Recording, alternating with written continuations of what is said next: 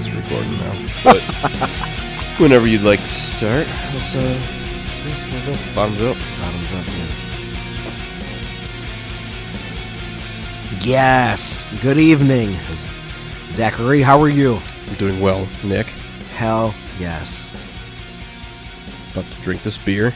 You know what? Talk about something cool. Yeah, it's gonna be pretty cool. It's gonna be a whole. It's. I mean, it's a.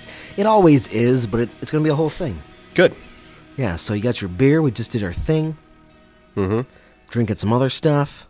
Yeah, I mean, we may or may not be indulging in some Irish whiskey. that was used as bait.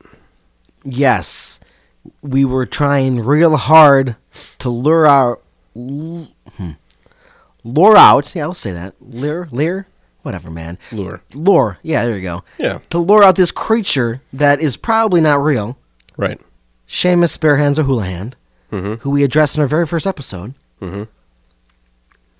Yeah. Who, in case you haven't listened to that episode, is in fact uh, an, a canal worker on the I&M Canal, who is in fact an Irishman who had his hand smashed and may or may not, he definitely did, have his hands crushed and have them replaced with bare hands sewn on by a drunk doctor. Yep. And maybe he's a ghost that haunts the I&M Canal. Right. Just And uh, maybe. so the whiskey we purchased was donated to us. Well, we received a small donation with uh, instructions on how to use it, and part of it was to get fluids, which we enjoy to consume while we do this. We do, absolutely. So we did that, and we turned it into bait too. So we bought Irish whiskey to bait out Seamus Barehands O'Houlihan. Yeah, who know who knew when that man made that donation that it would be used to satisfy our needs and potentially Lure out a monster. yeah, lure out a monster. yeah. But yeah, thanks, Pete. Yeah, thank you, Pete. And also, as long as we're thanking Pete, I'm going to thank Pete, uh, Mr. Pete Carparelli, for our beautiful song that begins and ends each episode we do. Yeah, you did a great job. Yeah, rock and roll, Pete. Thank you very much. I appreciate that. All right, so But what are we talking about tonight? Well, today we will begin with a question. I admit, it might be a hard one to answer and it might require a lot of thought. So I'll give you a second after asking it to make your choice. Our beloved listeners, yes, that of course includes you too, Pete. I'm asking you the very same question. It's a yes or no question. So there are only two choices. Zach, would you like to have supernatural powers? Yes. Okay. Now, what would you do to get them? It's just open. Uh, I mean, a lot. Like, I'm gonna need more direction because absolutely right. absolutely, that's that's the point. Yeah, just getting those, uh, just getting those those thoughts turning. yeah, because I'd do a lot of things, a lot of well- bad things, Well, let's well a lot of good things too. Well, here we go. Um, Hatali, translated to English, means singer. A Hatali is the term for a Navajo medicine man due to the amount of singing incorporated in their countless rituals and healing practices. A medicine man can be either a man or a woman. Gender is not a barrier to the art. In order to begin a Hatali's training, one must first become an apprentice to an elder experienced Hatali. As the apprenticeship blossoms and the novice learns his or her craft, they are taught how to assemble medicine bundles needed to carry out particular ceremonies. They serve in the shadow of their teacher until the teacher feels the student has mastered the craft and is capable of practicing on his or her own. Every chant takes an extensive amount of time to perfect and memorized, uh, meaning that a Hatali will only learn if you select chants. It's a pretty uh, strenuous training regimen. Sounds like it. Yeah, these chants are Pretty rigorous. It's very rigorous. Yeah, a lot involved. A lot of uh, traditions, a lot of things, a lot of dotting I's, crossing T's, singing Press and songs. flesh. Press and flash. I don't know if they're press and flash. Maybe. Yeah. Well, you know, it's I don't know. It's just a weird thing to say. well, it applies to this show, Yeah. which, if we did not mention in the beginning, is weird and feared. Oh, we did not. This is the we weird and always feared forget to do that. because we just get so involved. Hey, by the way, we're weird and feared. yeah, he is. That's weird. I'm feared. Or If you, yeah. you're, you're probably confused until you got to this point, but yeah, this Yeah. is weird and feared. This is weird and feared, baby. Yeah.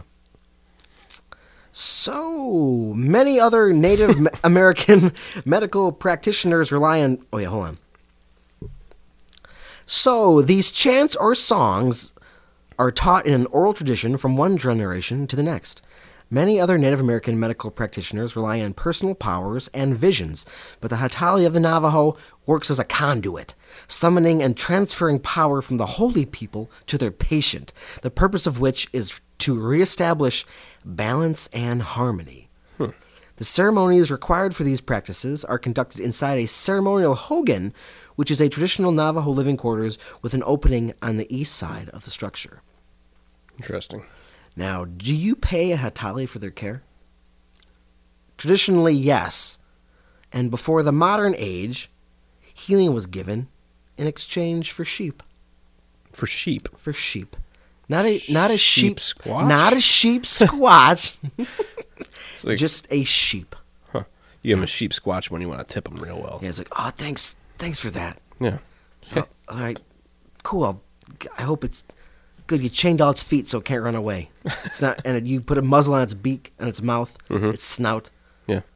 and you shaved its horns down. You're very courteous. Yeah, that's just a sheep. Otherwise, this thing would rip me apart. well, these days, money is used because, well, that makes sense, and I mean, everybody needs money. Yeah. As a deeply religious people, uh, the medicine man's role in Navajo life cannot be understated. Their people believe that not only can a Hatali cure ailments of the body and mind, through their incantations, they can also prevent them. They serve as mystical warriors, defending and warring against that which would do their people harm. Along with their songs and incantation, a Hatali uses herbs and prayers to heal their patients from what afflicts them. Huh. So they got some they got some serious juice. Yeah, they're like a paladin bard multi-class. That is exactly what they are. And I don't talk about it much in here, but it's worth mentioning in this part that, um, like traditional, like modern medicine people have worked with Navajo and of like all the natural like healers and stuff like that. Like their techniques used with modern medicine are like the most effective. So there's- there's actually some shit involved with what they have to do. It's wild. It does, yeah, right. I didn't look up those specific things, but it was a common thing. Like they've they're able to use things and they actually It's like something they do it- releases the right endorphin makes or whatever. difference. whatever's going type on thing. Yeah, or That's I pretty crazy. right? So that's pretty cool. Um, now anyone can become a Hatali, but the education, as we kind of established earlier, is long and tedious. But once learned, one knowledge and rank among his or her tribe is elevated significantly. Uh, it matters to be of this, you know. I mean, sounds important. class, right? Yeah. A student receives his skill again from his teacher, but it is unlikely that the student will be able to help in more than three of the nine day ceremonies per year, which makes the learning curve particularly difficult and effectively slow. Hmm. Yeah. Uh, some ceremonies last mere hours, but there are over 50 varying rituals that can be performed for many reasons. Becoming a medicine man is no easy task. According to legend, before coming to this realm, the Navajo, also the Dine, traveled between three varying worlds, making the realm we inhabit the fourth world, or the glittering world. Hmm. How do you feel about living in the glittering world? I'm cool. I'm all right with this. As long as I don't get glitter stuck in all my clothes and stuff, but Yeah, luckily it's uh, more of a metaphor. good. And I touched on this earlier, but they, they believe that there are two classes of beings the earth people and the holy people. Okay. These people, the holy people, possess incredible power and are able to help or hurt the earth people. In fact, many centuries ago, Hopefully help. hopefully, I mean, right, the last thing you want to hear about when you find out someone is called the holy people, they they have many powers, is that they want to just destroy you. I mean, I guess It'd be questionable. demons would be kind of holy, right? Well, this um, Or just unholy. what I'm about to tell you kind of reminds me of a story. Okay. Because these people possess incredible power and are able to help or hurt the, the earth, earth people. Um, you know, but many centuries ago, the holy people instructed the Navajo how to live their lives and achieve this balance between Father Sky, Mother Earth, and all the creatures that dwell on her. Now, while not the same thing, that reminds me a lot of the Watchers coming to Earth to teach people stuff. yeah. I'm not saying the holy people are angels from a different religion. I'm just saying that story is pretty similar. That's yeah. I mean, coming down from the heavens to teach people the ways of the world. Right. It sounds like the same story, except that this was okay. There wasn't somebody above them being pissed that the uh, you know his, Yeah. his angels gave away his Said, secrets. hey, I said not to do that. Yeah, don't do that. This is they got to figure out themselves. Yeah. Don't teach them makeup. It's too hard. It's too hard. We're watching them, and it's so hard to watch these people just bash rocks against each other's heads. Yeah. Can we please teach them how to be civilized and get, just a little bit, please? Yeah. It's my experiment. Well, it's fucking torturous for them. Yeah. They're sentient beings. They don't know any better. You're being a kind of a dick right And I don't remember which angel was like, yeah, I'm going to teach him makeup. Azazel. Azazel. Yeah, Yep. he's, yeah. It's he's like you gotta look pretty. Yeah. You got to look pretty while you bash that dude with a rock. Exactly. But then, of course, in that legend, he teaches them makeup, makes everybody look pretty, and then what do they do? It's like now you're good. yeah. Gotcha. Yeah. it's like All right. What Now- if I what if I change those clothes a little bit? Yeah. What if you look? Oh, just put a Oh, little. now you're more my type. Now you're talking. Why are you making me wear these fake wings? It's just something I. It's, Yeah. Don't, don't worry about it. yeah. So unlike um, unlike those people, these holy people stationed um, four sacred mountains on this planet to represent the four different directions. There is Mount Blanca to the east, Mount Taylor to the south, San Francisco Peak to the west, and Mount Hesperus to the north. This was the birth of Navajo land. Each direction is associated with its own color white shell for the east, turquoise for the south, yellow abalone or abalone for the west, and jet black representing the north. Clearly, you know I'm addressing some Navajo culture, Mm-hmm. giving setting the stage. Yeah. With four directions, four seasons, four colors, the four sacred mountains, four songs in most Navajo rituals, and the first four clans, it is hard to avoid the significance of the number four in Navajo culture. Navajo wedding baskets also utilize the number four. The Navajo originally migrated from northwestern Canada and eastern Alaska and settled into what is now the southwestern part of the United States, primarily around the Four Corners region of New Mexico, Arizona, Utah, and Colorado. Mm-hmm. Yes, the Four Corners region of the United States, which wouldn't be known as this until these states became states. Number four, Four Corners. Mm-hmm. Coincidence? Destiny? That's pretty wild, though. Yeah, that's pretty I weird. was like, oh. The Navajo brushed up against the United States Army in 1846 They sure did. during the Mexican American War. Here we go. All right. Stephen W. Kearny invaded Santa Fe with 1,600 men. On November 21st, 1846, following an invitation from a small party of American soldiers under the command of Captain John Reid, who journeyed deep into Navajo country and contacted Narbona and other Navajo, negotiated a treaty of peace with Colonel, uh, Colonel Alexander Doniphan at Bear Springs. Ojo del Oso, later the site of Fort Wingate. It's just it's a bunch of stuff over there. Okay. This agreement was not honored by some Navajo nor by some New Mexicans. Needless to say, they weren't exactly the best of friends. Yeah. The Navajo raided New Mexican livestock, and New Mexicans took women, children, and livestock from the Navajo. So nobody's getting along. Yeah. In 1849, the military governor of New Mexico led a force of 400 soldiers into Navajo country, penetrating Canyon de Chelly.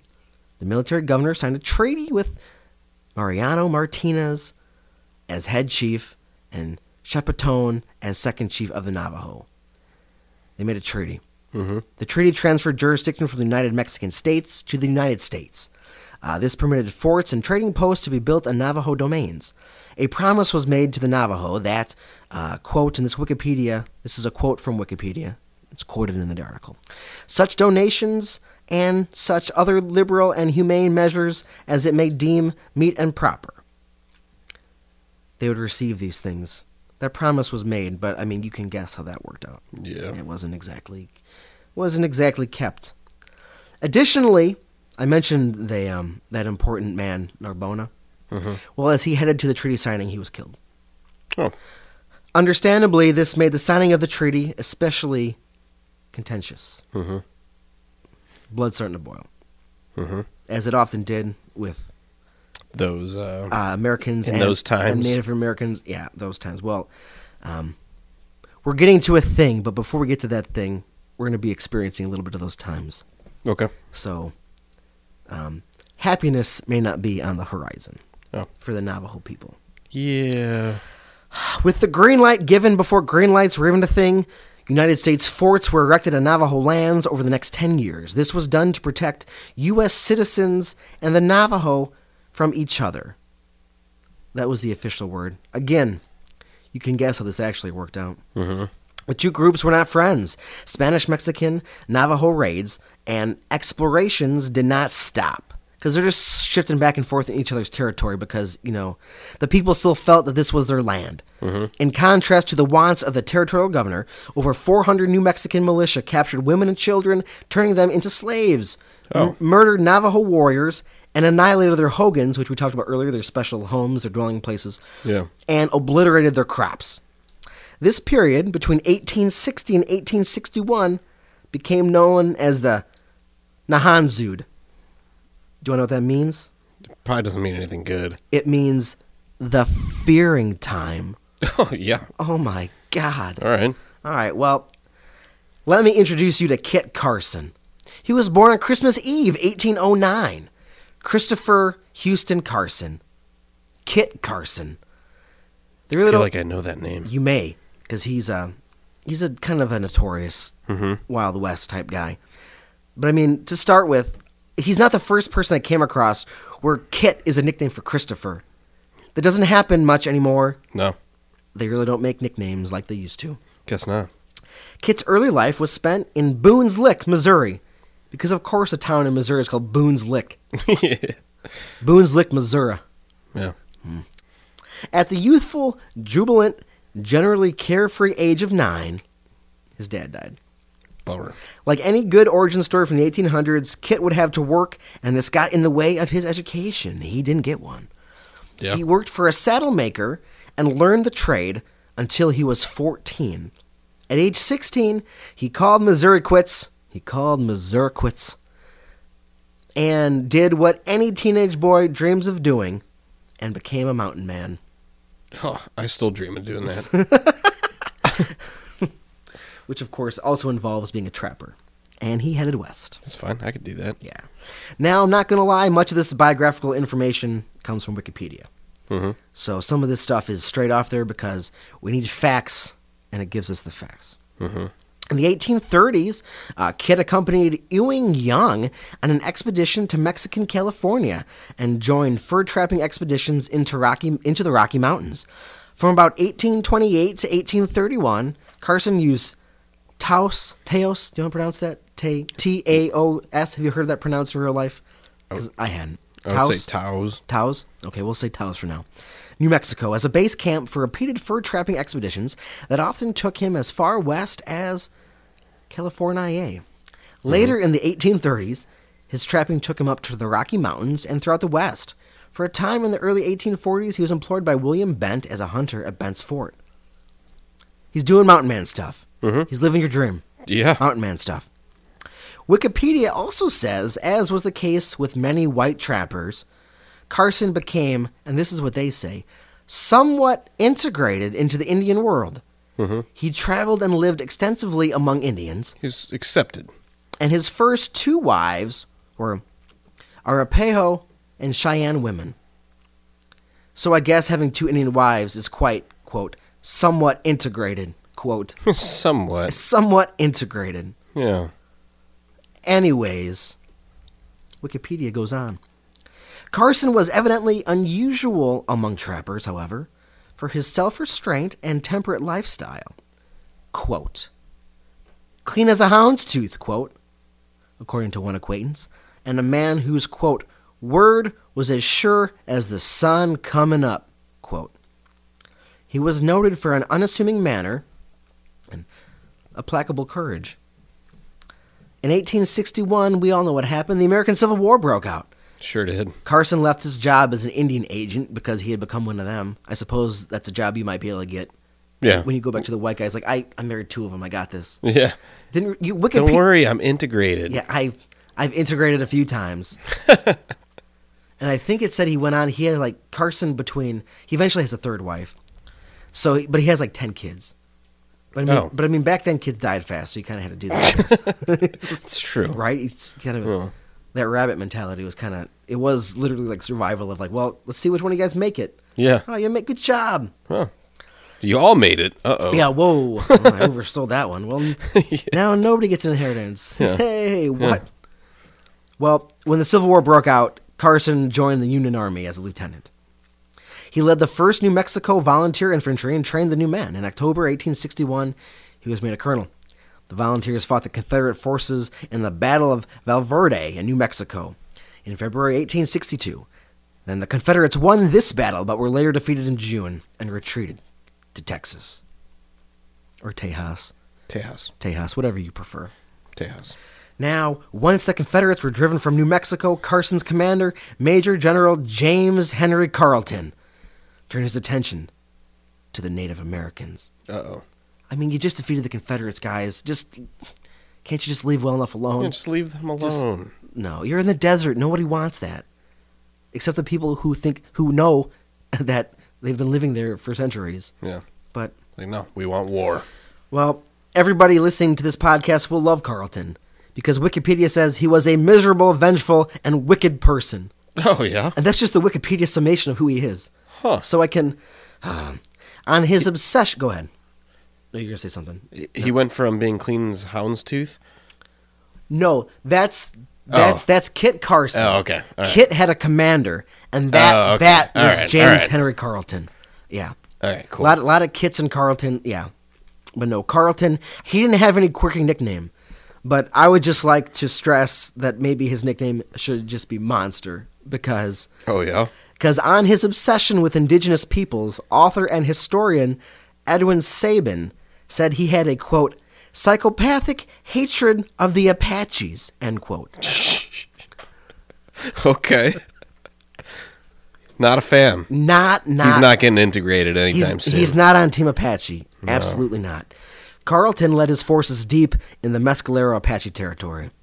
The Mescaleros were tired of fighting and put themselves under Carleton, uh, put themselves under Carson's protection. Carleton put these Apaches on a remote and lonely reservation on the Pecos River. So there's a whole th- where I'm talking mainly, obviously, about the Navajo, but they dealt with the Apache first. So there's a whole mess of bad stuff that happens to the Apaches before they give themselves up and decide to go on this little reservation Carleton's made for them. Okay. Yeah. But Kit was no fan of the Apaches either. He wrote in a report that the uh, Jicarilla or Jicarilla, depending on or Jicarilla, I you know, Yeah. J I K A R I L L A, Apaches quote were truly the most degraded and troublesome Indians we have in our department. We daily witness them in a state of intoxication in our plaza. I don't know why when people call places of land plazas, but because now plaza is just like a bunch of stores. Yeah. So it's kind of been degraded as a term. What can you do? Wikipedia stresses that Carson half-heartedly supported Carleton's plans. He was, um, you know, Kit Carson, Carleton, different guys. Yep. To those listening, just to keep those two separate. Yep. He was tired and had suffered an injury two years before that gave him great trouble. He resigned from the army in 1863. Now, remember how I said that Carleton was a miserable, vengeful, and wicked person? Yeah, what's or he do? Wikipedia. Well, Carleton refused to accept the res- resignation, so Oh. he's like, "No, you're not. Oh. You're, you know, because he wanted Carson to lead a campaign against the Navajo." So this guy feels like shit, and he's about done. He's Mm-hmm. like, he's like, "No, no." no. We got stuff for you to do. And as mentioned just moments before, Carleton had chosen a bleak site on the Pecos River for his reservation, which was called the Bosque Redondo, or Round Grove. He chose this site for the Apaches and Navajos because it was far from white settlements. He also wanted these Apaches and Navajo to act as a buffer for any aggressive acts committed upon the white settlements from Kiowas and Comanches to the east of Bosque Redondo. So basically, you know, white people aren't going to go there because it's a garbage place, I guess, or it's remote. It's not easy to live in. Right. So he stuck all these Native Americans in one spot. So if other Native Americans came to attack the white people, they have to go through these people first. so he built a wall of human beings, is what yeah. I'm saying. So he, threw a civilization in between. like, it's as dramatic as you say. Yeah. Because that's absolutely what it did. Uh, yeah, because it was so remote, he assumed white people would not settle around that area. Well, New Mexico Department Commander. So basically, New Mexico. Also, I don't touch on because we need to talk about the entire history of New Mexico. But New Mexico was a, a military district, basically ruled by like a military governor. It's like martial law. The whole. It's like it's a whole. You know, territories are bizarre things. Right. It's different Absolutely. than anything we deal with nowadays. No, it's just you're in command, and it's a. It's a, I mean, it is just like a military dictatorship. Dictatorship, yeah. Right. Exactly. hmm Carleton concentrated on the threat posed by Apache and Navajo raiders.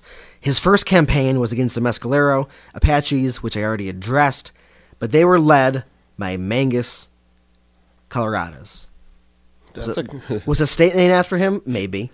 I'm I'm guessing so. I mean, I mean- he's got a cool name as it is. and he was he was in charge of the Mescalero Apaches. Hmm.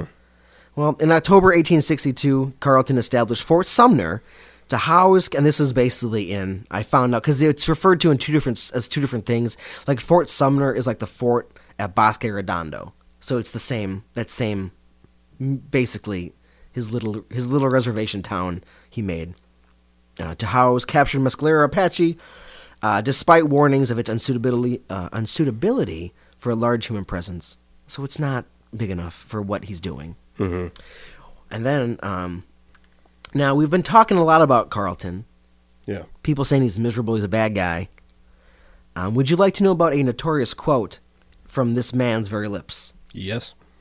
on how he felt about the Apaches? I'm I'm sure it's It's very colorful. I mean, it's good. Quote. I again, me saying good is quote. Uh, It's a little it's a little sarcastic. Right. Just to anyone listening straight. Because quote, according to Carleton, quote, all Indian men of that tribe are to be killed whenever and wherever you can find them. If the Indians send in a flag of truce, say to the bearer, you know, person with the flag. Right. Yeah, naturally. That you have been sent to punish them for their treachery and their crimes. That you have no power to make peace, and that you are there to kill them wherever you can find them. Wow. So, okay, He's right out of the there gate, to murder them. he's just a mat. He's just there. There's no other function. They surrender. It's like too bad. You better surrender with your lives. Yeah. No surrender, no mercy. Okay, no surrender, no mercy. Well, in January 1863, Mangus Colorados agreed to meet with U.S. military leaders at Fort McLane, near present day Hurley in southwestern New Mexico. Mangus Colorados arrived under a white flag of truce to meet with Colonel Joseph Rodman West. Hmm, At least it wasn't the other guy. Well, uh, Colonel Joseph Rodman West is under the command of Mr. Carleton. Oh. Um, I mean, Rodman is yeah, he's an officer of the California Volunteers, but I think we we all know the orders here. So armed soldiers took Colorados into custody, and West is reported to have ordered the sentries to execute the Apache leader. That night, Mangus Colorados was tortured with heated bayonets, shot and killed as he was, and Wikipedia has this in quotation marks. Again, he was shot and killed as he was trying to escape. Oh, yeah. Oh, okay. Well, the following day, the soldiers cut off his head, boiled it, Okay. and sent the skull to the Smithsonian Institution. I mean, what? What? I mean, what?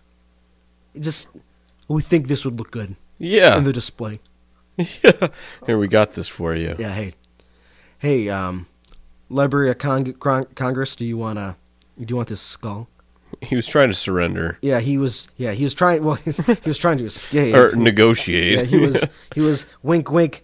Yeah, arguing for his salvation. Wink, wink. And we. I mean, so he boiled his head. and here's the skull. Yeah. You're welcome. And I mean, I hope. I hope somebody. Yeah, yeah. Don't. Yeah, you are welcome. Uh-huh. Hopefully, somebody at the Smithsonian wasn't like, "Where's the rest of him?" Yeah. Well, no, he's incomplete. Yeah.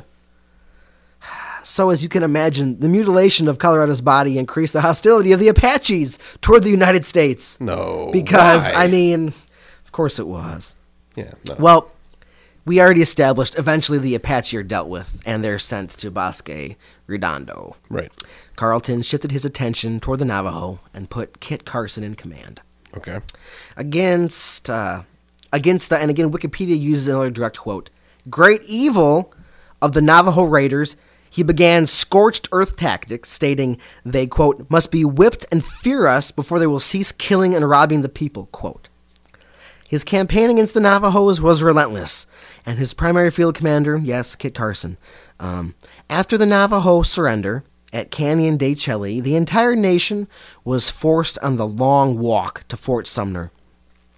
Carleton, you know, this great man, mm-hmm. quote, found severity would be the most humane course, quote. So, I mean, he just lives in opposite town. Yeah, He's this just- guy is. He's not He's good. out there. He's not, he's, He's again, living a different life. again, he's a monster. That he's a monster, and I mean, we know he wasn't the only monster in this time period, but for this story, he's a very particular monster, Yeah. and felt removing the Navajo was in their best interests. After the journey, two thousand Navajos remained unaccounted for, Oh damn. with official records stating three hundred and thirty-six died along the way. Just a couple. Now, here's a little swerve or a little plot twist, or just a little perhaps development.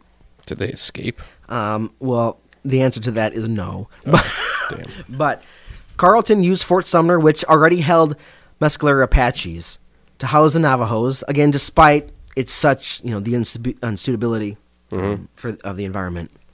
The Mescalero Apaches walked 130 miles to the reservation. By March 1863, 400 Apaches had settled around nearby Fort Sumner. Others had fled. Some escaped. So to join fugitive bands of Apaches. So the, you know, there's renegades. The outlaws are just basically trying to live. but, Right. You know.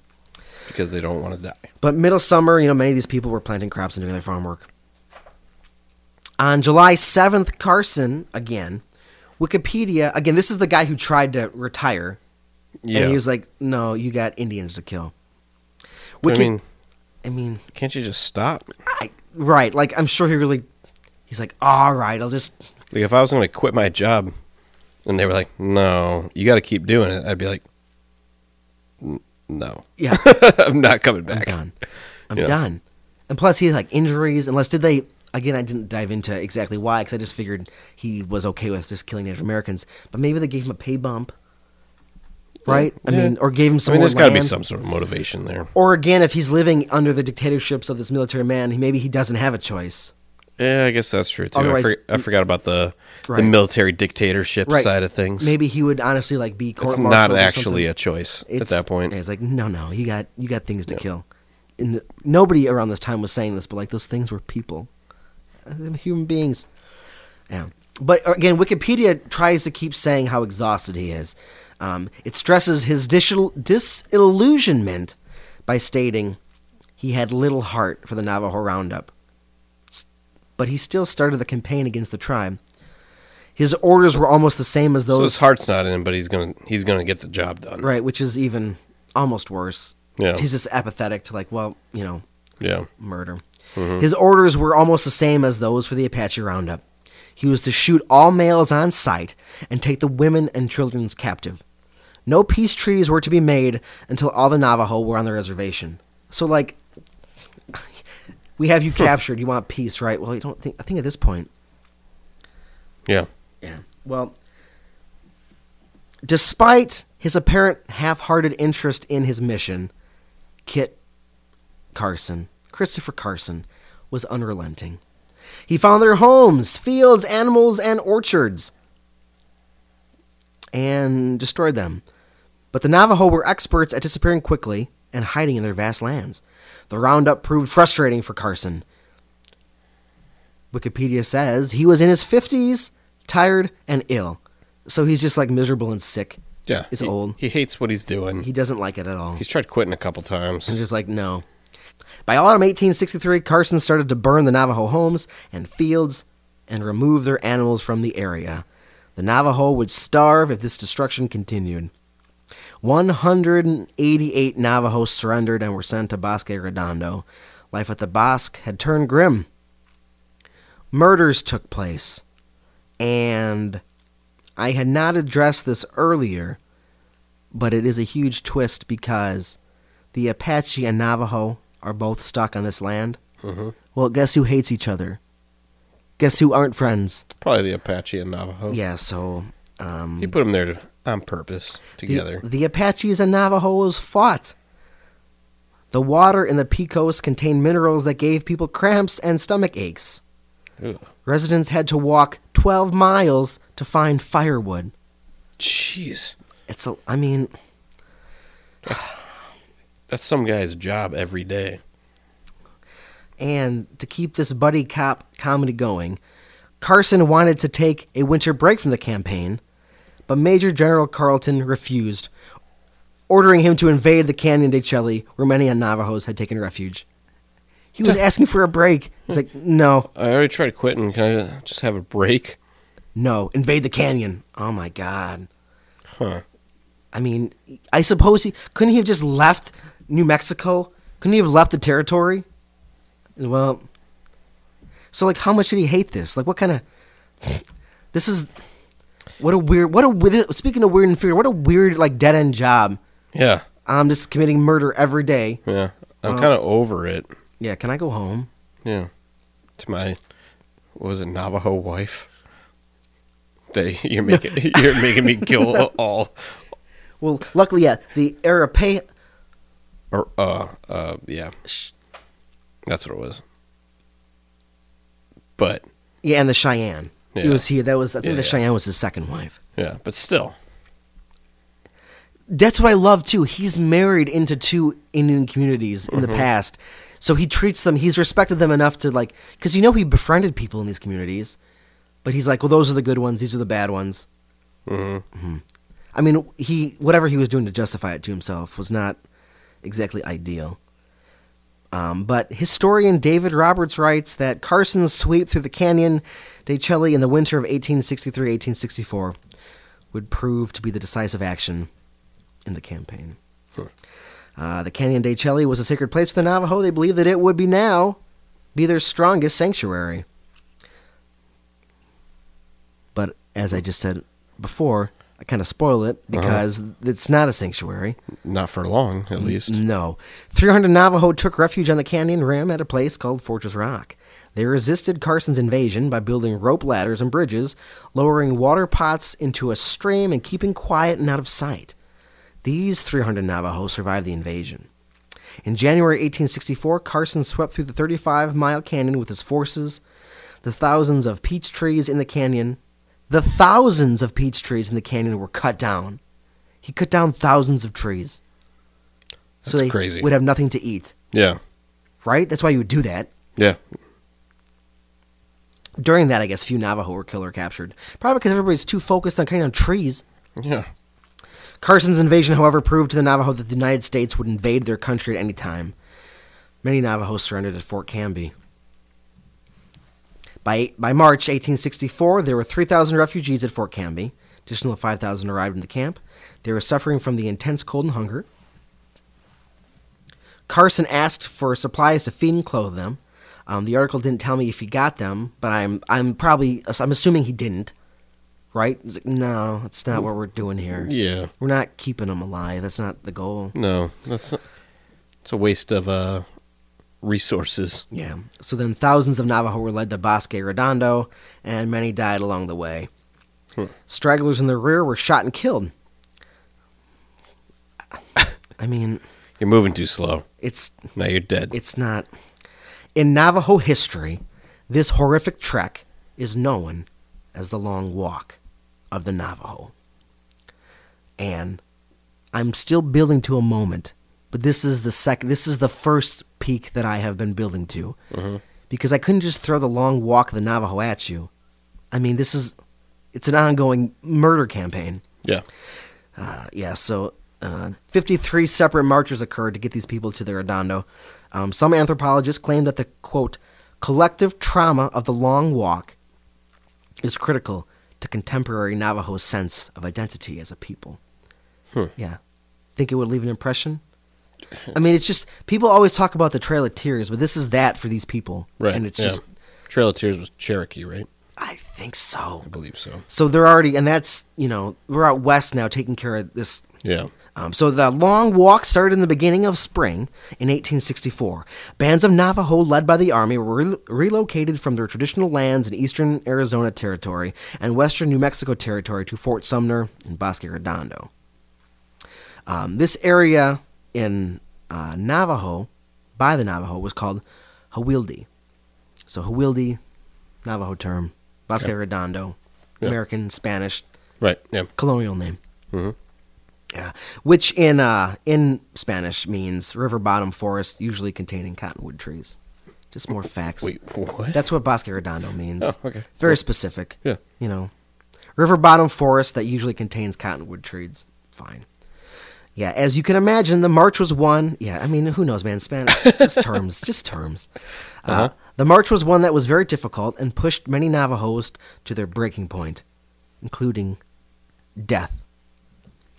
The distance point for sure. It's the ultimate. I mean, at that point, you are broken. The distance itself was cruel, but the fact that they did not receive any aid from the soldiers was devastating. Not every single person was in prime condition to trek 400 miles. Can you imagine trekking 400 miles?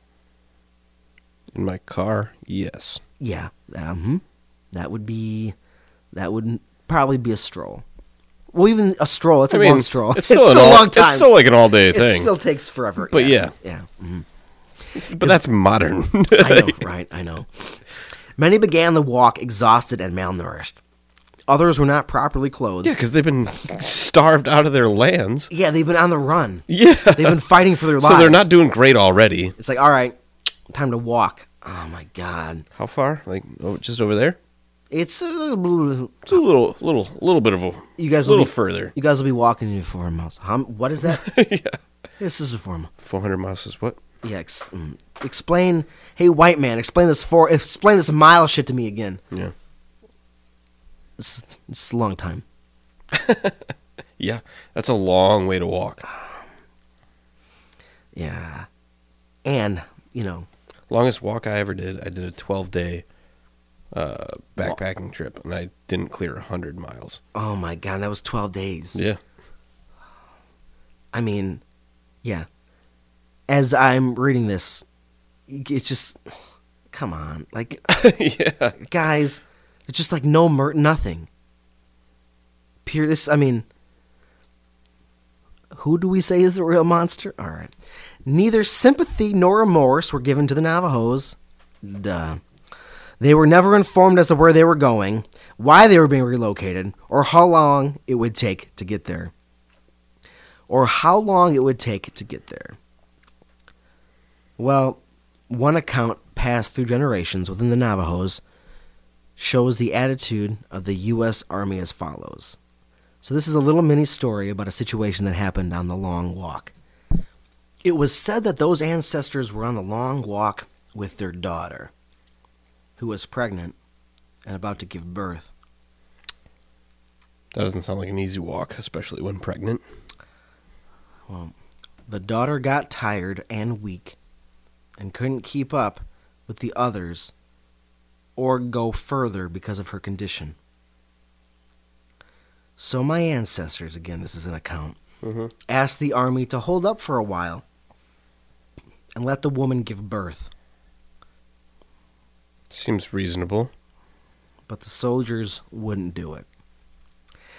They forced my people to move on, saying that they were getting behind the others. The soldier told the parents that they had to leave their daughters behind. Quote, Your daughter is not going to survive anyway.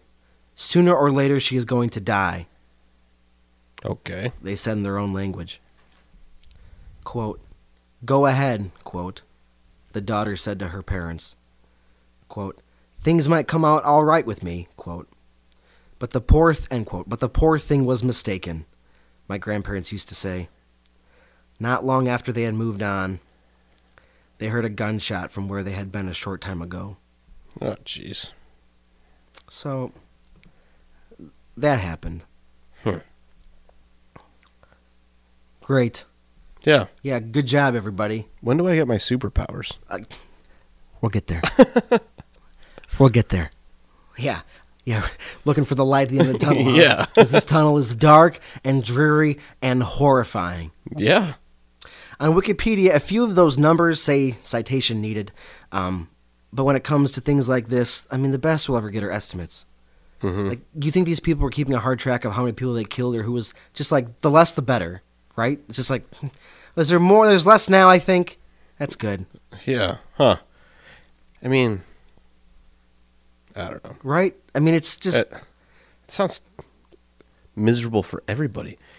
Even if I try to put myself in like a soldier's shoes here, Sure. it's like, well, this sucks. I got to walk 400 miles and I'm getting fed the entire time and it still sucks. right. And, And, it's like, oh, and I got to watch these people just be murdered along the way, which, right. And I mean, as if there's any humanity in you at all, like you just have to repress that shit, right? You're just, you're still seeing dead bodies all the time. yeah. I mean, and especially some of these guys just got done fighting Confederates to save the Union, so now it's time to go on like a murder spree. It's like, I mean, it's just relax. Yeah. And the Civil War was no walk through the park. Pure- like, yeah, th- bloodshed, yeah. constant, just death. Carnage. Death was in the air, Yeah. and then we just figured let's not let's just have more death. Yeah. Why not? Yeah, so yeah, no, I mean just you know, It's just- crazy. Just everything needs everything just needs to die. Yeah. Kill everything. Yeah, it's fine. So you, you uh, American though, you're white, uh, you, no, you'll be all right. But then again, Civil War, we killed each other because we're a bunch of fucking idiots. Mm-hmm. Just let it go, guys. You didn't need to. All right. And by let it go, I mean just let go of the slaves, guys. You didn't, you know. I mean, come on, get over it.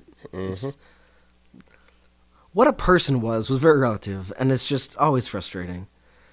Uh, but one of these numbers I was talking about, at least 200 died during the 18-day, 300-mile, you know, 500 kilometer trek. 300, 400 miles. I think it depends on where they found you, really. Between 8,000 and 9,000 people were settled on an area of 40 square miles, with a peak population of 9,022 by the spring of 1865. Damn. I mean, and they're not living in good conditions. Yeah, there was many during the march. There was actually as many as 50 groups taking one of seven known routes. They each took a different path, but were on the same trail. So there's like multiple marches. I mean, it's just horrifying. Um, and when, when returning to the Navajo lands, they reformed their group to become one. This group was 10 miles long. 10 miles of people is what they said that this march was. It's got to be a lot of people. It's I mean it's towns. It's a whole town. Some of these Navajos escaped and hid out with Coma- uh, Comanches, Apaches, that were running from General Cook in what is known as Cimarron Mesa, southeast of present day. We don't need that. It's just a highway nowadays. They're in Alamo Springs. Yeah, that's fine. That we don't need. It just says that yeah, a lot of Apaches and Navajos escaped to get they, they joined forces good. common yeah the you're the enemy of my enemy is my My friend friend, and yeah. like we're clearly we need to be friends here guys Yeah. All right but like i talked about before um well the bosque redondo um was made of several tribes more than two it was two tribes and many internment camps because that's what they're calling them internment camps i mean they're they're they're concentration camps furthermore the initial plan was for around 5000 people to be in this place yeah, not 10,000 men, women, children. Mm-hmm. Water and firewood were major issues from the start. The water was brackish, and the round grove of trees was quite small. Nature and humans both caused crop failures every year. The corn crop was infested with army worms and failed repeatedly. The Pecos River flooded and washed out the head gates of the irrigation system. In 1865, Navajo began leaving. By 1866, reports indicated that Bosque Redondo was a complete failure, and Major General Carleton was fired. So, Finally, someone decided that he was terrible at whatever he was doing. yeah. Congress started investigations. Well, good. Finally, like I mean, they knew about this, right? You think, right? Yeah, I would think so. And they'd known about it for years. Yeah, uh, just because it was a shit show, and they're like, "Oh fuck, well, Yeah. oh, you're fired." In 1868, a treaty was signed, and the Navajo were allowed to return to their homeland. Bosque Redondo was closed. This is one of the few times that happened. Oh, They went back to the I've never heard of that happening. they went back to the Navajo land, and um, I don't know if I talk about it in here, but the Navajo land now is the largest concentration of like it's doing well, and it's like an awesome place Huh. as far as native reservations go. Gotcha. So you know, Yeah. uh, by 1867, the remaining Navajo refused to plant a crop. Comanches raided them frequently, and they raided the Comanche, once stealing over a thousand horses. That's a lot of horses. It's a lot of horses. Like the Comanche, were they just walking now? Like shit, all of our horses.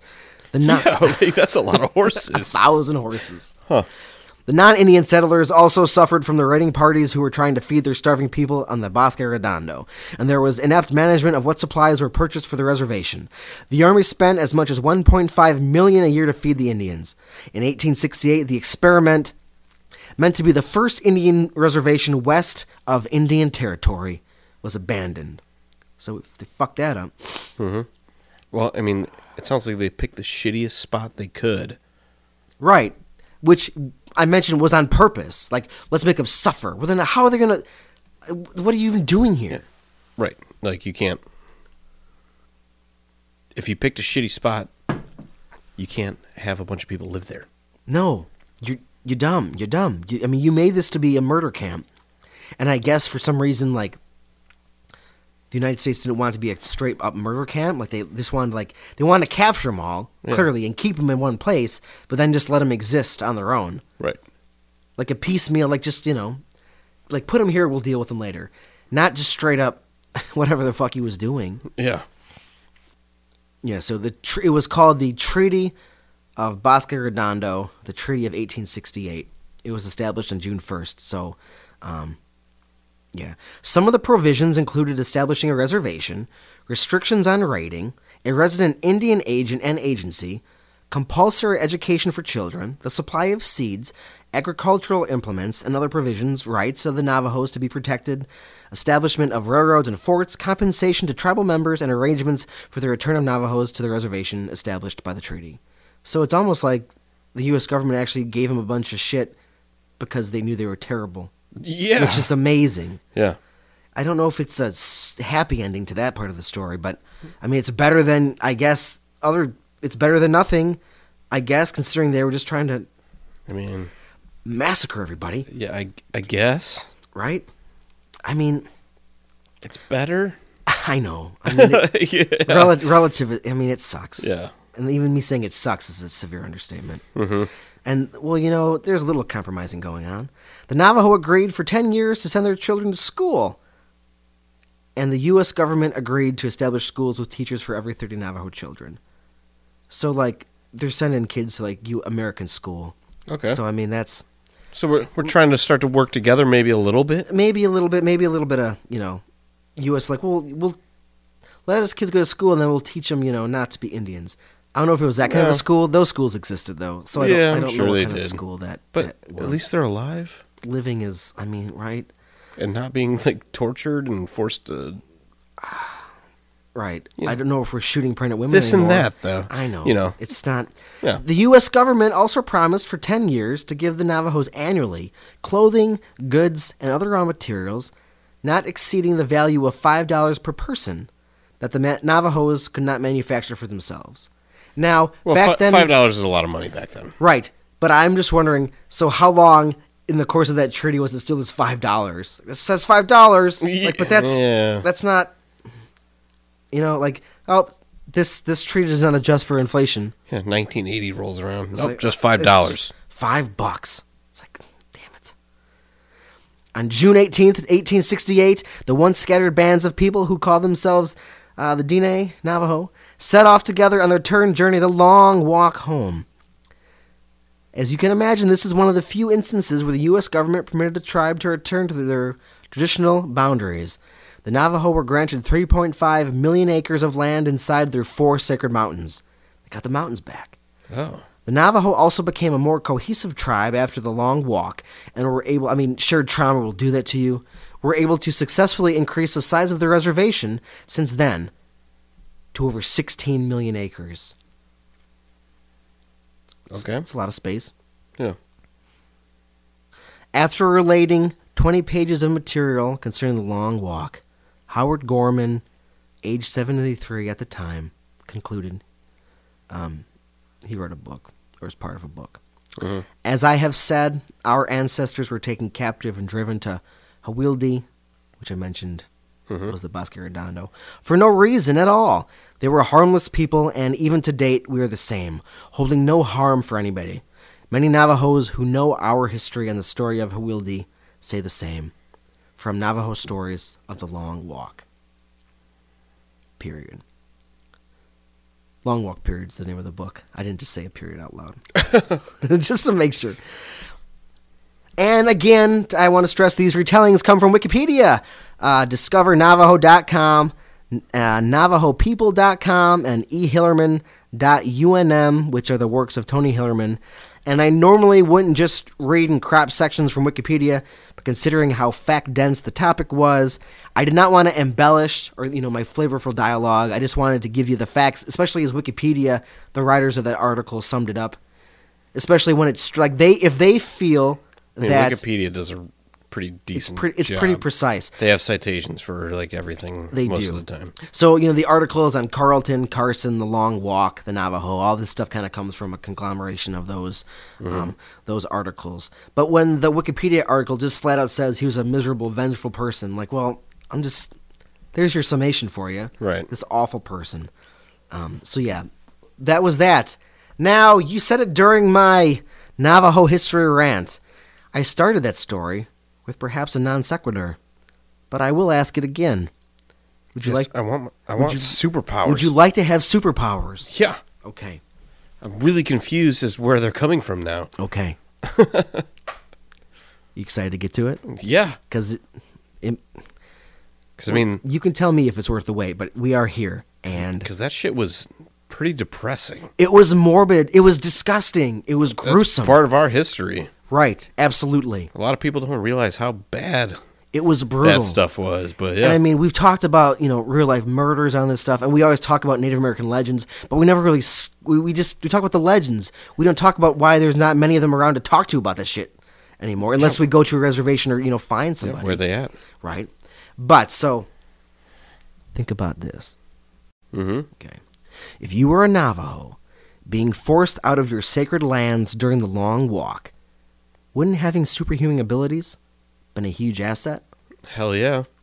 According to Navajo culture, like we started, medicine men are capable of magic, and outsiders, including European outsiders, um, they've observed them and have said that they were often performing seances. You know, their rituals, their culture. They've seen them performing magic, whatever that would entail Yeah. to witness, you know.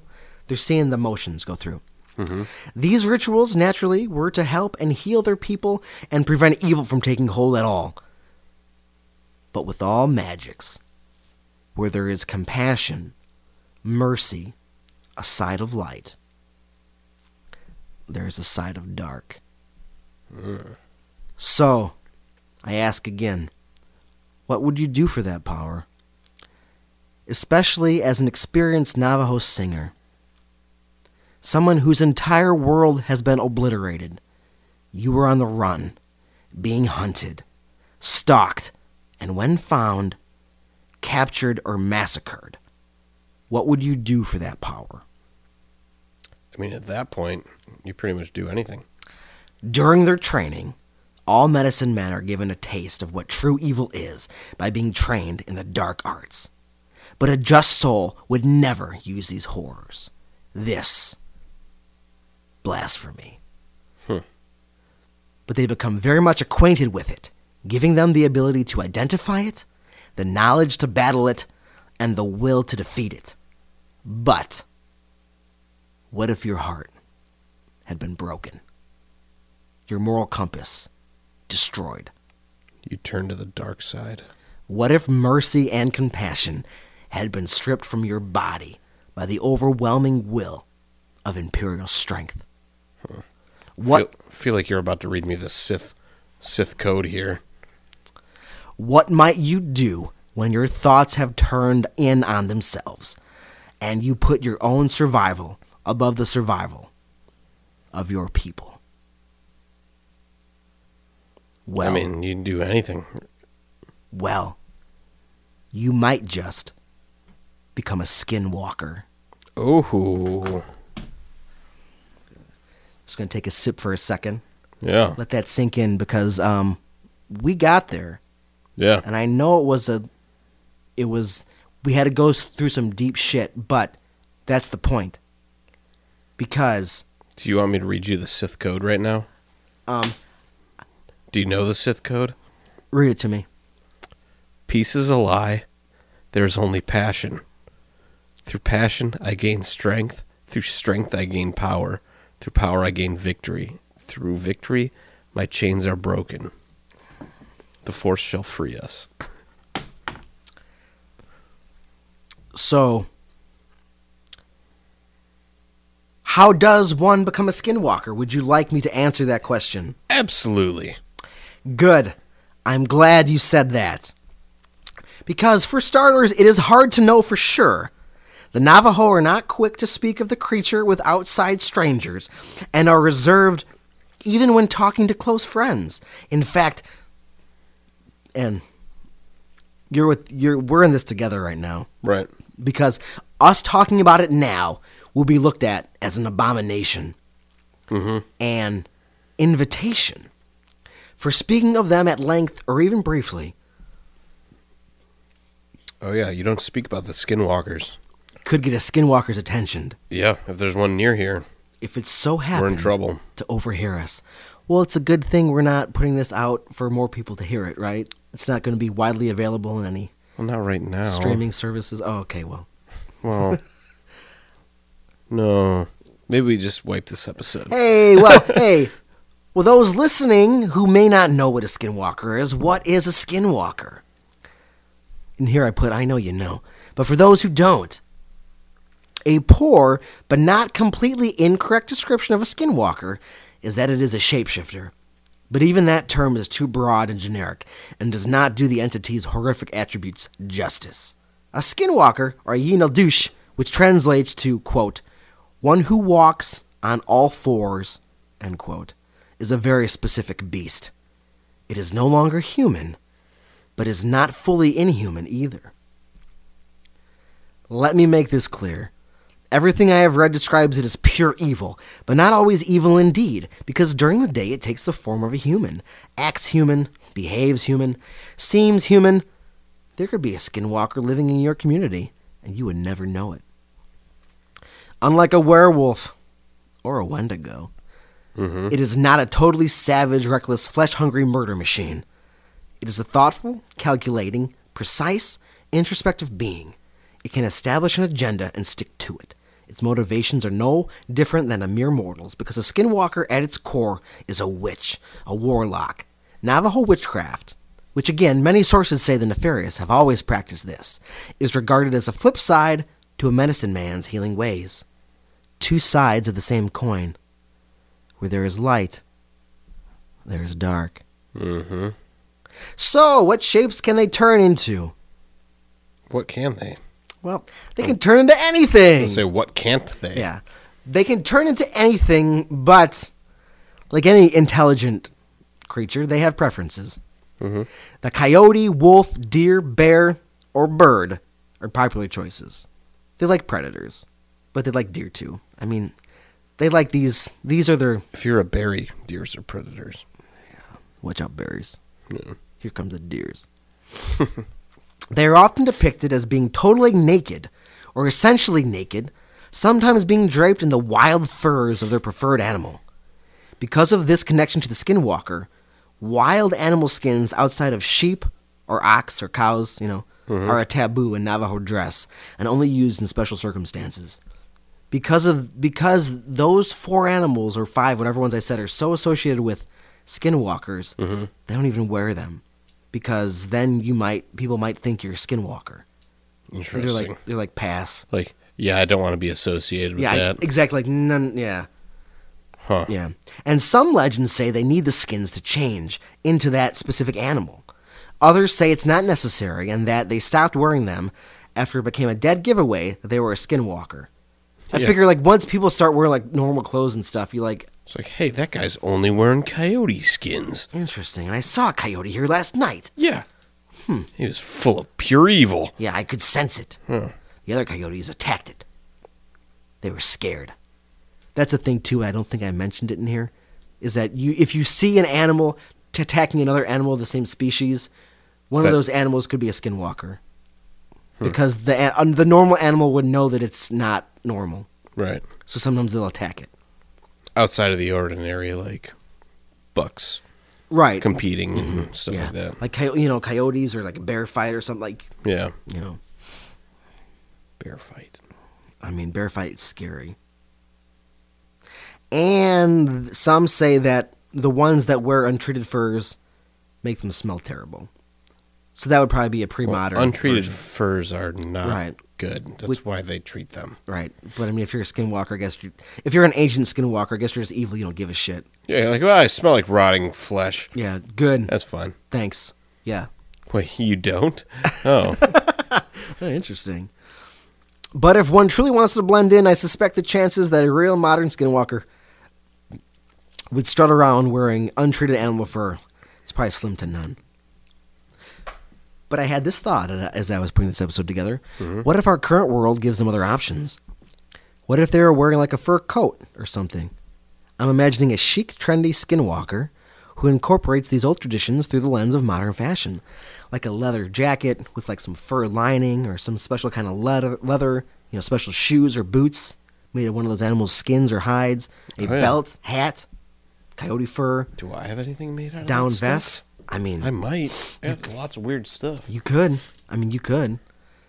Uh, you know, they could truly be in disguise to our modern eyes, to an unsettling degree, and we would never know. Yeah. Am I a skinwalker? Now I'm confused. I mean, so, well, would you become a skinwalker?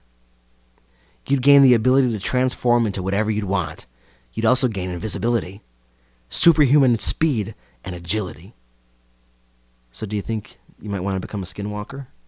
I mean, So, what Yeah, do you? Well, oh, go ahead. yeah, definitely possible. Well- especially during those times.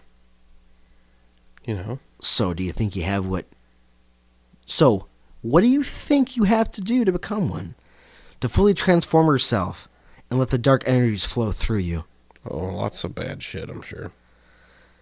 Well, you don't have to do too many things. So keep in mind also to become one, you have to be like a an ex- expert level, like Navajo uh, medicine man. Oh, yeah, you're gonna, you So already got to be at that. you so, have yeah. to you have to get that far. So basically, you have all this abilities, you have all this knowledge. It's all in you, but you have to do one thing. What's the thing? All you have to do is do one thing. It's pretty easy. yeah. What is it? All you have to do is kill a blood relative, Oh, usually a sibling, but any could do. Some say it could be a genuinely close, beloved friend.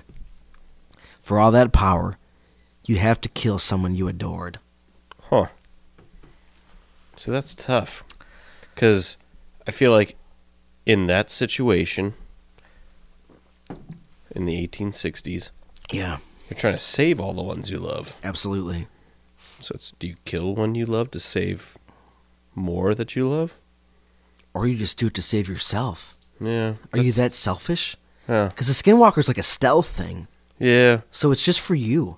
See, I, I wouldn't say I'm selfish. So now I'm confused. Right?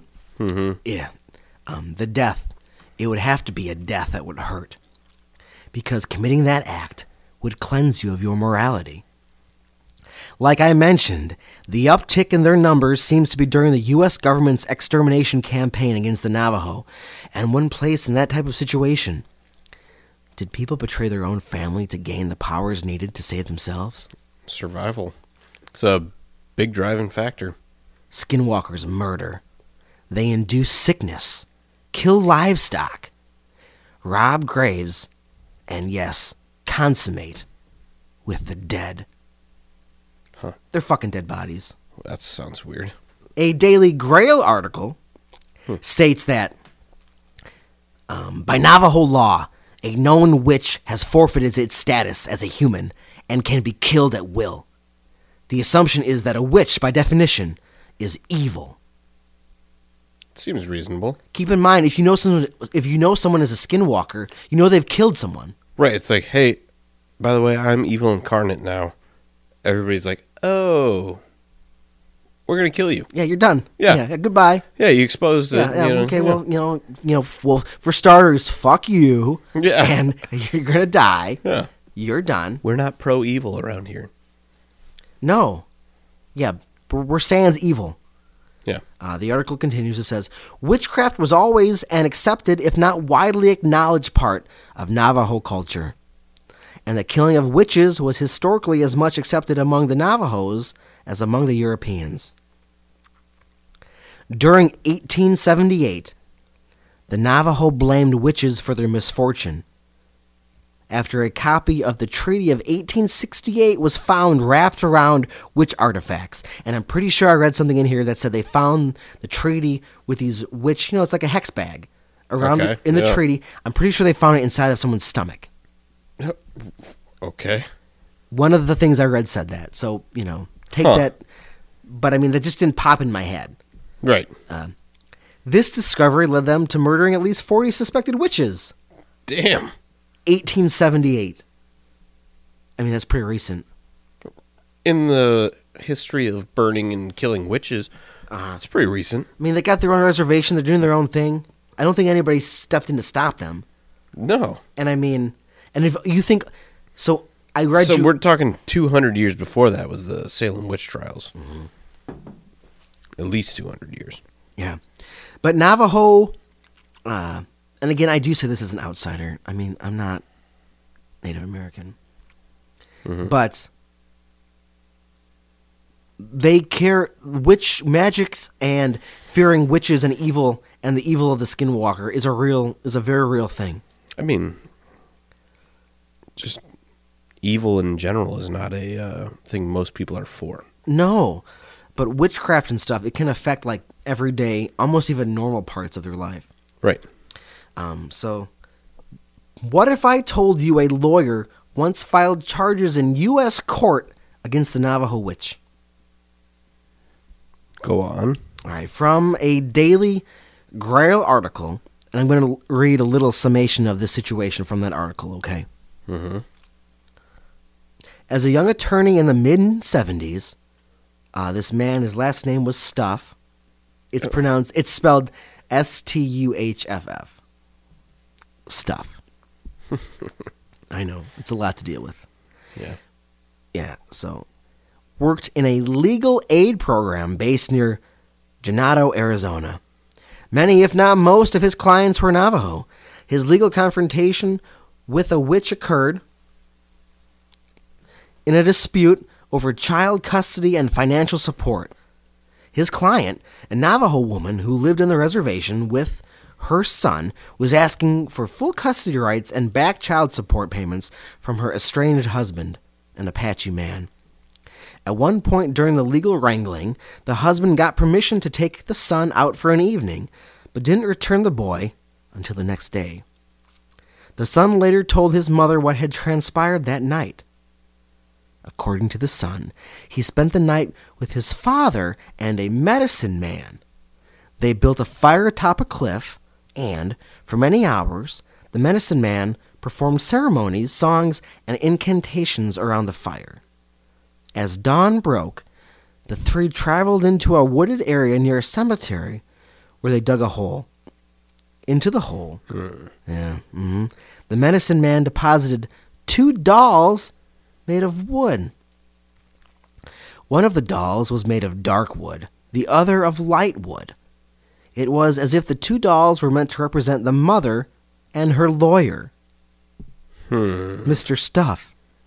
Mr. Steph. Although Stuff wasn't sure how seriously to take the news, he recognized that it certainly didn't sound good, and he sought out the advice of.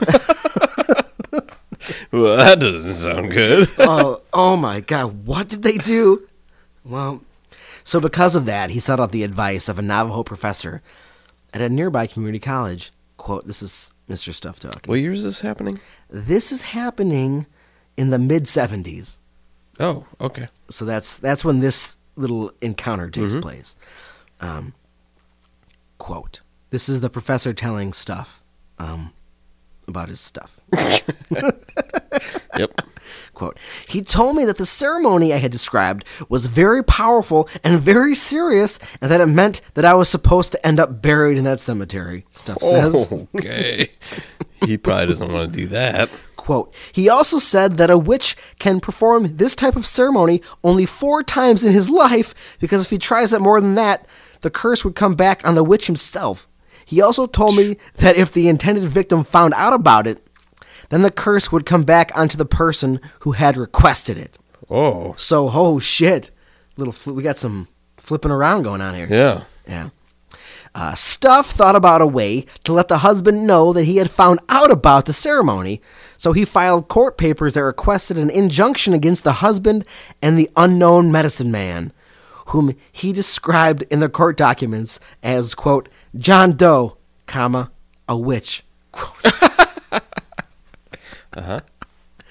The motion described in great detail the alleged ceremony. The opposing attorney appeared extremely upset by the motion, as did the husband and the presiding judge. The opposing lawyer argued to the court that the medicine man had performed a blessing way ceremony, not a curse. But Stuff knew that the judge, who was a Navajo, could distinguish between a blessing ceremony, which takes place in Navajo Hogans, and what was obviously a darker ceremony involving look-alike dolls that took place in the woods near a cemetery. Okay. That's mm, yeah, blessing ceremony, huh? Yeah, blessing. Hmm, are you sh- hmm, you think? Uh, the judge nodded in agreement when Stuff responded. Before the judge could rule, Stuff requested a recess so that the significance of his legal motion could sink in. The next day, the husband capitulated by agreeing to grant total custody to the mother and to pay all back child support. Damn. Uh, yeah, quote, I took it very seriously when he, because he took it seriously, quote Stuff says. I learned early on that sometimes witches will do things themselves to assist the supernatural, and I knew what that might mean. Now, that article doesn't say that this particular Navajo witch was in fact a skinwalker, but I would like to say how a rectangle is a how a square is a rectangle, but a rectangle isn't always a square. That a skinwalker would be very capable of doing this, Right. and it would be right in his realm of powers. Yep. So cool. Mm-hmm. Skinwalkers are said to be able to use a powder or dust made from human bones to conduct their spells. Often the bones of infants are valued above all. Evil Navajo magic is said to use human bones for tools and all sorts of things. Yeah, well, what's more evil than grinding up children? Hence, as I mentioned earlier, the grave robbing. Mm-hmm. They're just doing some shopping. Yeah. They are known to congregate at night in small groups of skinwalkers where all sorts of debauchery are performed. They basically have skinwalker parties. Yeah. They get together at night, like, hey, say it's, what's up? Hey, we're evil as fuck. You Yeah, guys want to, you, you know, wanna party? Party? Yeah, we got this corpse over here. You want to stick your dick Take a in? line of baby dust. Yeah. Ah, yes. Tastes great. Yeah. Yeah, put it in your gums. what? That's how you do it. Now, it has been said that if you ever lock eyes with a skinwalker, that the skinwalker will transport itself into you and or create a psychic connection and control your mind, making you commit unspeakable acts or merely causing you to wither away until death. Hmm. So, they can mind control you. You can become their puppet. You become the skinwalker, essentially. Yeah, right. And and some things that I've read said that kind of like a demon possession, like you know what's going on, but you have no control over your body. So you're Right. ba- you're witness to everything. This will also allow it to shapeshift into you. Huh. So he's got that up his sleeve then. Well, these are negatives, but one positive is that they cannot enter a home unless they are invited. And if that sounds a lot like a vampire, well, yeah, It does. It does. It does. Mhm. Yep. Perhaps that's what um, staring at one. Perhaps that's what uh, staring into their eyes does. It invites you in because the eyes are often thought to be the windows to the soul. Right? You mm-hmm. kind of give an inviting gaze. You kind of give an inviting gaze, Right. and then Yeah. Skinwalkers can also control the creatures of the night, animals that could perhaps give it spies anywhere, or even give it a terrestrial army. Hmm. Control animals, control night creatures. I mean, that's power. Yeah. That's force. Mm-hmm. They can also reanimate corpses.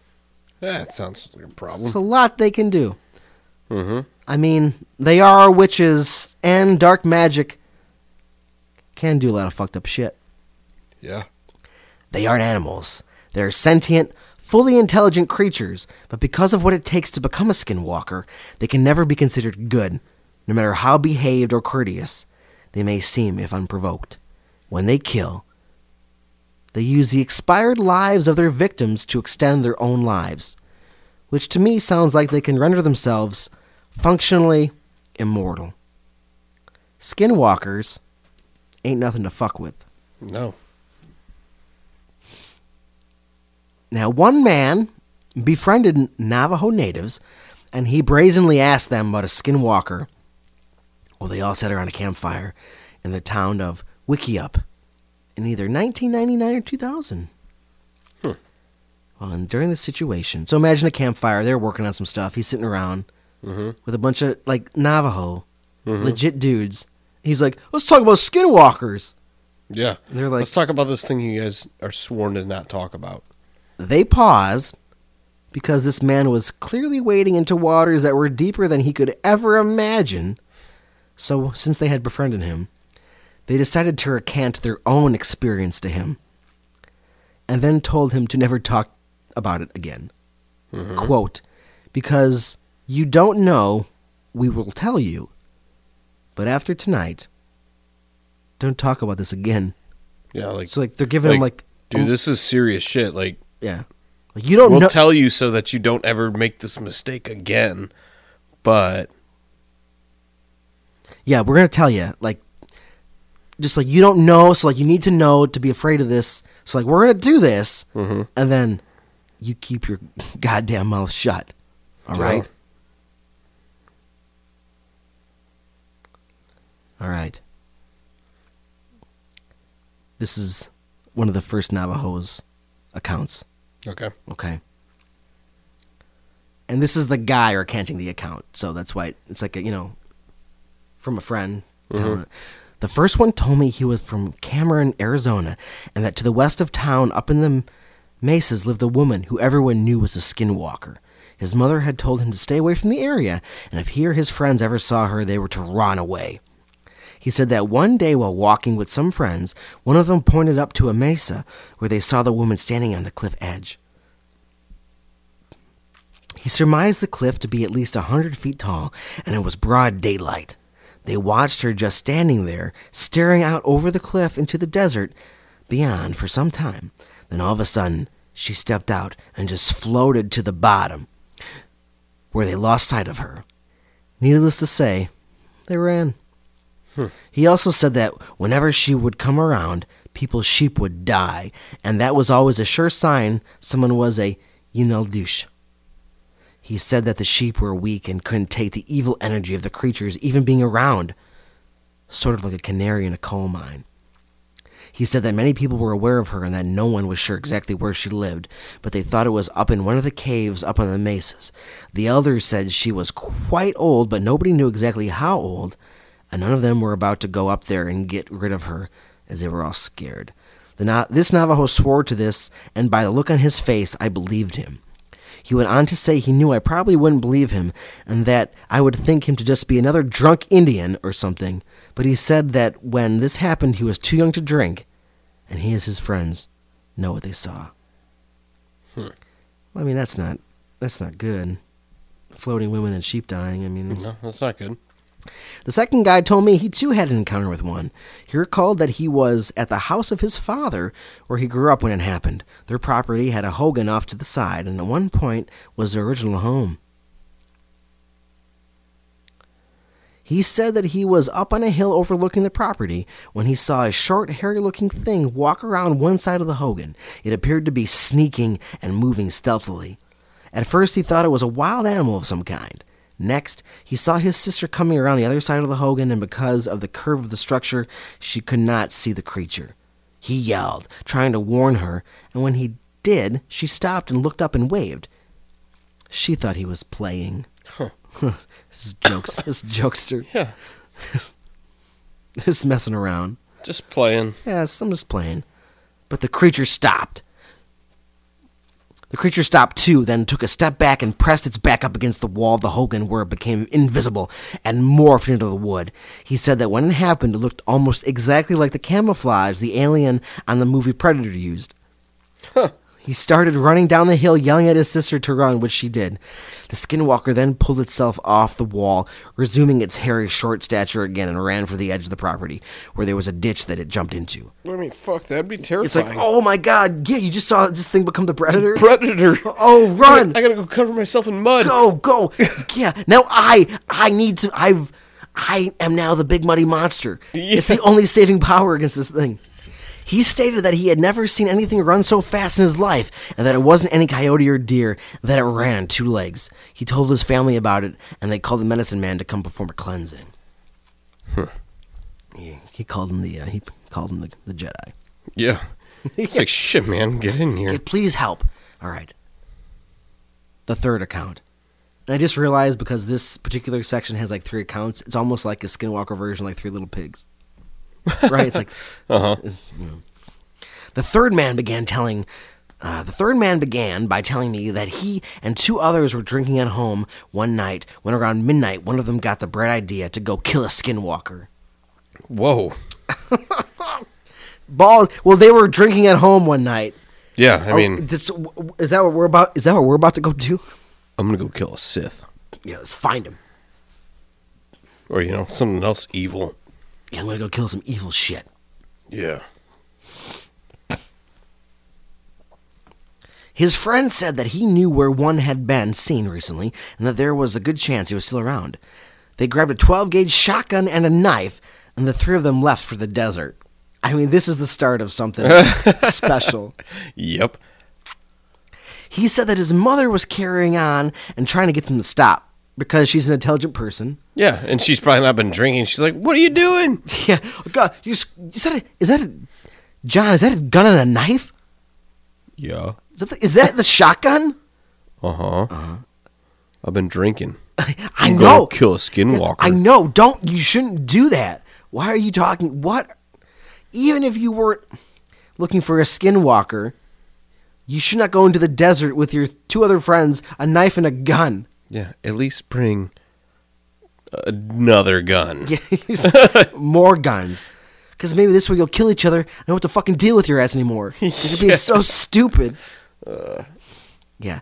Well, their mother was telling them that it, this wasn't a game, but they left anyway. Uh, mom had. Mom was was trying to hit a home run here. Just like, no, please stay home. Yeah. Just like, don't go there. Here, I got you a six pack. Yeah, hey, hey, just, just drink Just more don't go kill a skinwalker. Drink more gear. Drink more beer. Have a great time. When they got to the area where the skinwalker was supposed to be, he jumped into the back of the truck with the shotgun. I'm assuming the he in this part is the skinwalker. Right? No? Or the friend got into the back. Probably the friend got into the back. Yeah. It's I'm reading it. Yeah. The other friend held the spotlight, which he was scouring the desert with, and the third drove. They're literally hunting a monster. They're They're hunting a monster. they're doing what we did now when we went and looked for Seamus. Yeah. Except for we had no guns no guns, and we We- were sober so sober. and we just kind of stood around. Yeah, we just. I mean, We weren't actively driving in like flashing lights and no. They're in the desert with a knife and a gun and a spotlight. Like, do you see it? Like, what are you doing, maniacs? After a little while, they saw something in the spotlight. He said that it was short and hairy, around four feet tall, and it was moving fast on two legs, occasionally going down on all fours, then back up to two again. He told me that he was in disbelief when he first saw it, and that he really didn't expect to see a skinwalker, as he never really believed in them, and was just showing off for his friends. whoops. Uh, oh, fuck. Oh shit, there's a skinwalker. I thought that was fake.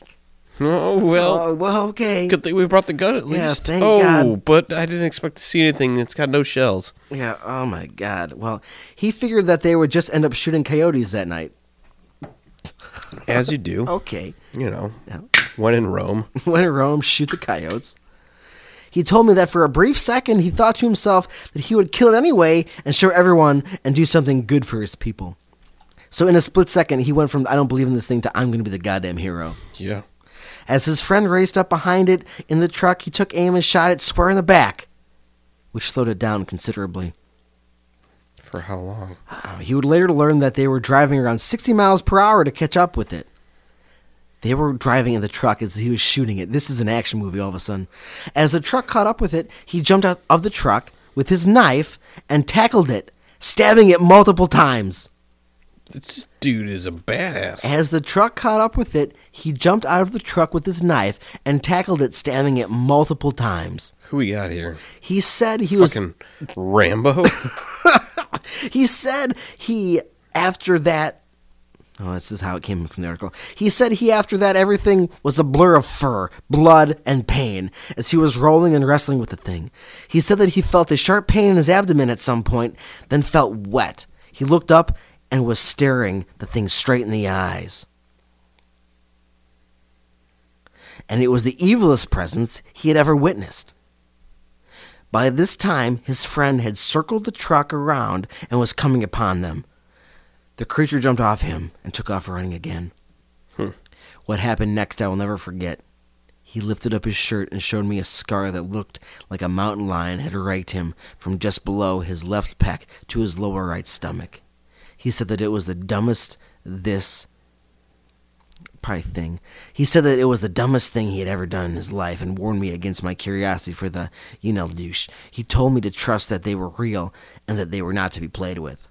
He said this occurred around the Kayenta area. Now, two things here. Maybe this man battled a skinwalker, mm-hmm. or maybe he was telling this white outsider some wild story about the scar he has on the side of his body Yeah. two po- we'll say there's two possibilities there. But if that happened and he was not fibbing, oh my god. Yeah. Oh my god, that's stabbing it and then Six- slashing him. 60 miles an hour to catch Yeah. up to it. Uh-huh. That's cheetah speed. It's so fast. S- Yeah. Still, skinwalkers are hard to identify, except if you know what to look for.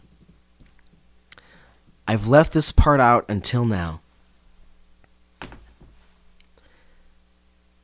But it has always held true. I know. They are often said to change into imperfect versions of their disguises, perhaps with a weird gait or looking kind of hollow, or just overall being off. Mm-hmm. And I left this out of this story for this particular reason, and it's going to lead into my into my next encounter. Are you ready? Yep. And sometimes, when light hits them in the right way, or whatever the reason may be, they can also be identified by their glowing red eyes. Mm. Chicago, Illinois. Uh oh. Quote, I live in Chicago, and my friend's mom told him about this creature. Well, he told me that in 2005, his mom and dad were driving in the city, and they noticed a giant bat like creature following them at high speed.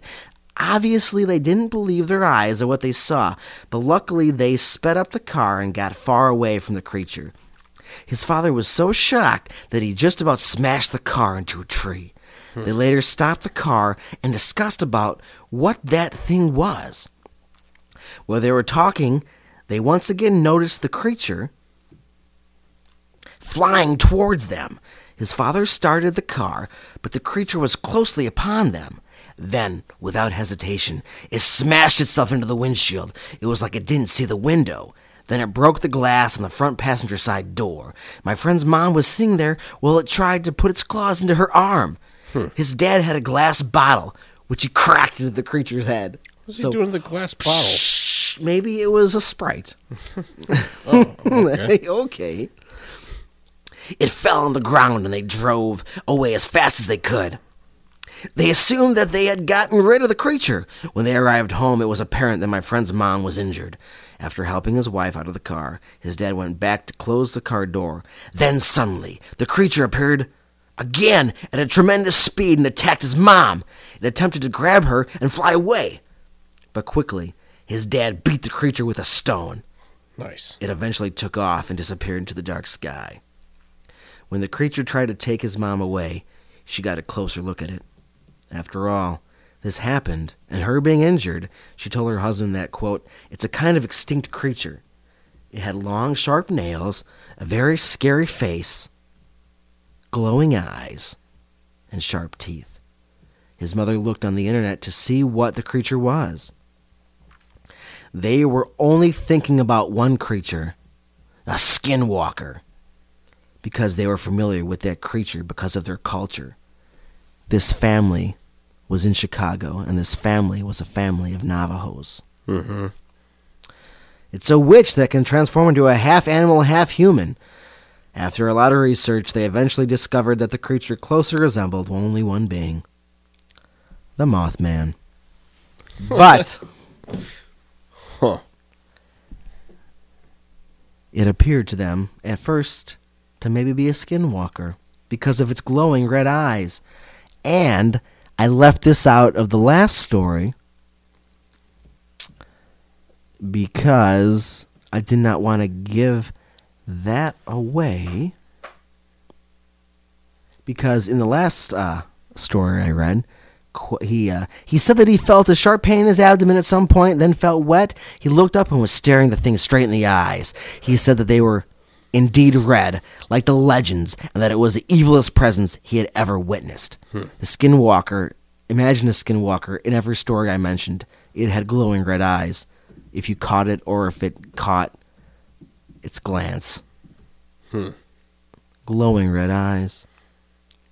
That was a thing for the Mothman for sure. Absolutely. And I mean, this thing has been cited to change into an owl, and the Mothman is often said to look like an owl. Yeah, very owl-like. And it's said that Skinwalker's transformations can sometimes be a little off. But if it can turn into anything it wants, I mean, it could make up what it wants to look like, Mm-hmm. right? It could exactly do that. Right. So, with all this power, how can you even hope to destroy a Skinwalker? I have no idea. Well, it's both easy and hard at the same time. If you are attacked by a skinwalker, it's easier said than done. All you have to do is have truth on your side and be one hell of a guesser. For names are power, and if you can shout out the creature's real name and identify it, it will be a fatal blow and will die within days. Huh. So if you're being attacked by a skinwalker, you're like, Chuck? Chuck Schumann? Like, ah! ah! Oh shit. Fuck! He's like, damn it, Jimmy! Shit!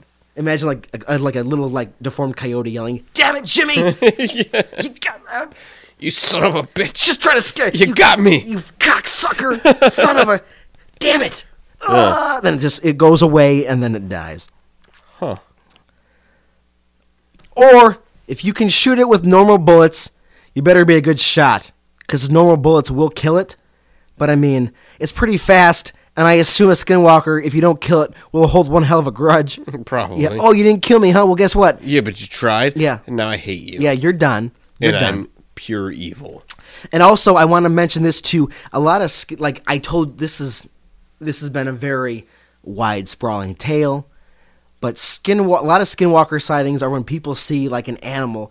They're often cited, or people claim to be claim that they're skinwalkers when like an animal will run up against like someone's car or like they'll chase it and like go into the woods. So like. Like you know, just imagine like a quick coyote, like chase, like keeping up with car speeds, basically. Yeah. like sixty miles an hour, Running next Right. to my car, and I'm going 55. Like, um, Mm, something's wrong here. All right. So, in conclusion, finally, I asked one last time, more directly than before, would superpowers be worth the price of murder? I mean, we can leave that up to the listeners. I would uh, say for me, I'm not selfish enough to kill somebody I'm close to Right, to get that. right. Hopefully, after hearing all this, your love and compassion has won out, and you are proud to be a failure because here, failure is a success. You are not cut out to be a skinwalker, and thank God for it. Otherwise, uh, you may be someone predisposed and bound for the dark side. Yes, the dark side. And I've skirted around this the entire show, and I'm so thankful you're a side of the Sith Code.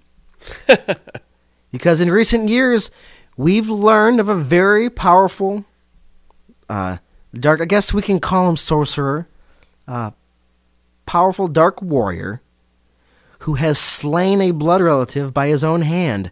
So I ask, instead of a Skywalker, is Kylo Ren a skinwalker? Oh. Whoa. Whoa. Boom. Huh. This episode is called Rise of Skinwalker. Oh, man. Oh, man. uh, that's incredible. Amazing, right? What the hell? yeah. All right. Well, that's something to what a ride. about. Yeah, dwell on that. What the fuck? All right. Well, Because, yep, the connection you made, I was hoping you would, because it's it was made to me. It's like, oh my god, here we are. Well, fuck. I, Yeah, yeah, think of. I didn't not even think about that. God think damn it. Take a take a moment. I mean, it's a galaxy far, far away, but what the fuck? Well, I mean, I mean, it all comes back to things in history, though, and that's, you know, Right. half the fun of Star Wars. Amazing, absolutely. Yeah. A hundred percent. So yeah, that Well, was that's uh, wild, though. That was a wild. Yeah, there's a treat, little Yeah. treat about uh, Huh. little Skinwalker treat. Yeah. Uh, with a little. Uh, you ever heard of the Skinwalker Ranch? yes, I'm sure you did. You I came mean- across it. correct. Yes. That's wild. Absolutely. We'll have to do that at some point. The only thing I will say about that is that the legend, of course, is that it was it was a land um, that the Navajo considered cursed because it was full of skinwalkers. Mm-hmm. And of course, I mean, we'll just say you know UFO sightings, crazy shit's going on out there in the desert. Oh, yeah. Who knows what's going on? Oh yeah, we'll have to do. So yeah, We'll have to do a whole episode on that Absolutely. at some point. Yes. because that shit is wild. it's insane. It's just madness. I mean, I wouldn't even say what I saw because I was focused in other directions. But crazy. Again, I will uh, two episodes in a row now. I'm gonna Yes. throw out alien theorists theorizing. Do it. Yes. They do a whole episode on Skinwalker Ranch. yes. So yeah, Great. Hell yes. Yeah, so of course we we support those guys. yeah. Absolutely. Um give me another sh- I uh we've been indulging in some bourbon. Thank you uh Oh no, that's not bourbon. oh, it's whiskey, sorry. Irish whiskey. Irish whiskey is totally different. I apologize for Yeah, that. wildly different. Get Why your- it's I know, man. Well, sorry. get- all right. Yeah, I know. Right. Irish whiskey. Mm-hmm. Thank you uh Pete Carbarelli for that. Peta. and our beautiful, thrashing, thrilling theme that begins and ends this show, which is, of course, called Weird and Feared. If you want to tell us about a monster that you want us to talk about, or a monster you think we may not know about, or a monster we should know about, We don't know about a lot of them, We- so I mean, keep them coming this because is, there's so many. as we established last episode, this is our new hobby. Yeah. yeah, just getting into it. You always have an affinity for monsters, but sometimes you get into it, and yeah. Here you go. But yeah, email us at weirdandfearedpodcast at gmail.com or just message me on uh, us on Facebook at, uh, you know, Weird and Feared and um, Instagram, Weird and Feared. Look at my, uh, uh, our Illinois parody of the, the Mothman on the Chicago, Illinois flag. Because if you hadn't guessed by now, if you're a longtime listener, podcast is based in Illinois. Yeah. What episode are we on now? I think this one will be episode 27, I think. Yeah, that's wild. We're coming up to episode 30, so anybody who's been there from the beginning, thanks for all the support. And if you're just joining us, um, you just experienced our longest episode, so I hope you appreciated that. Um, but yeah, come back uh, next week where we will, of course, Get weird yeah, and feared, and we're and then say, eventually yeah, what are we doing? we stay spooky. We stay spooky. mm-hmm. All right, peace out, brothers and sisters. Booyah. Have a good night. Later.